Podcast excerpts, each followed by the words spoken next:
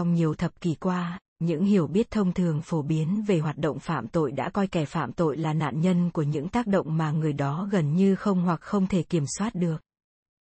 Hầu như mọi thứ có thể nghĩ tới đều được xác định là nguyên nhân dẫn đến hành vi phạm tội, bao gồm nghèo đói, sự yếu kém trong việc nuôi dạy con cái, áp lực từ bạn bè, bạo lực trên các phương tiện truyền thông và nhiều loại bệnh khác nhau về tinh thần. Tuy nhiên theo tác giả cuốn sách, bản chất con người không thay đổi, vì vậy mà môi trường, gia cảnh không phải là nguyên nhân chính gây ra tội phạm trong một xã hội liên tục thay đổi đã tạo ra những con đường mới để tư duy tội phạm thể hiện vai trò của mình.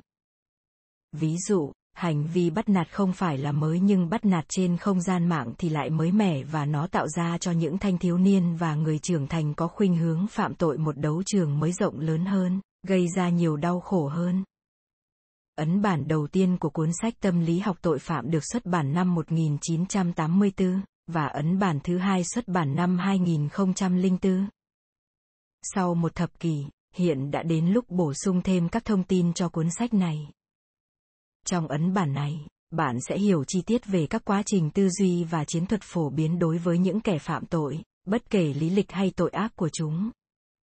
Cùng với việc cung cấp những thông tin chi tiết hơn về các phương thức tư duy và hành động của tội phạm và ít thông tin hơn về những nguyên nhân được viện dẫn trong hành vi phạm tội, tác giả đã dành một chương cho hai trường hợp, trong đó hai thanh niên có hoàn cảnh rất khác nhau phạm tội giết người. Bạn sẽ thấy rằng, các quá trình tư duy của thanh niên xuất thân từ một gia đình giàu có và thanh niên lớn lên trong một ngôi nhà nội đô hỗn loạn là hoàn toàn giống nhau. Trong toàn bộ cuốn sách này, bạn sẽ thấy được sự giống nhau trong cách thức tư duy giữa những tên tội phạm cổ cồn trắng phạm tội chiếm đoạt hàng triệu đô la và những tên côn đồ đường phố đe dọa một người già bằng dao chỉ để cướp lấy 20 đô la.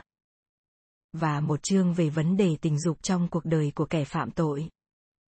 việc theo đuổi vấn đề tình dục và thực hiện các hành vi phạm tội tình dục gần như không liên quan đến việc thỏa mãn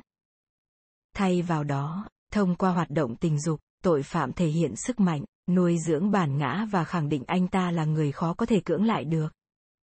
Quan niệm này đóng vai trò quan trọng trong việc hiểu được tâm lý của các giáo sĩ, huấn luyện viên, cố vấn và những nhà giáo dục, những người có thể thao túng người khác để lấy lòng tin và sau đó lợi dụng vị trí của họ để dụ dỗ trẻ em trở thành nạn nhân tình dục. Bộ sách tâm lý học tội phạm là tác phẩm hiếm hoi nói rõ về tâm trí và nguyên nhân tạo ra tội phạm như thế nào từ những hiểu biết thông thường về nguyên nhân phạm tội hiện sẽ là kim chỉ nam cho nhiều người vạch ra các chính sách phòng chống tội phạm. Các nhà hoạch định chính sách không phải lãng phí hàng tỷ đô la khi tìm cách chống lại hành vi tội phạm bằng cách loại bỏ cái gọi là nguyên nhân gốc rễ về môi trường xung quanh.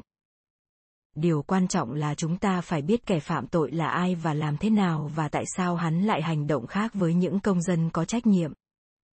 từ sự hiểu biết đó có thể đưa ra những giải pháp hợp lý, nhân ái và hiệu quả. thank you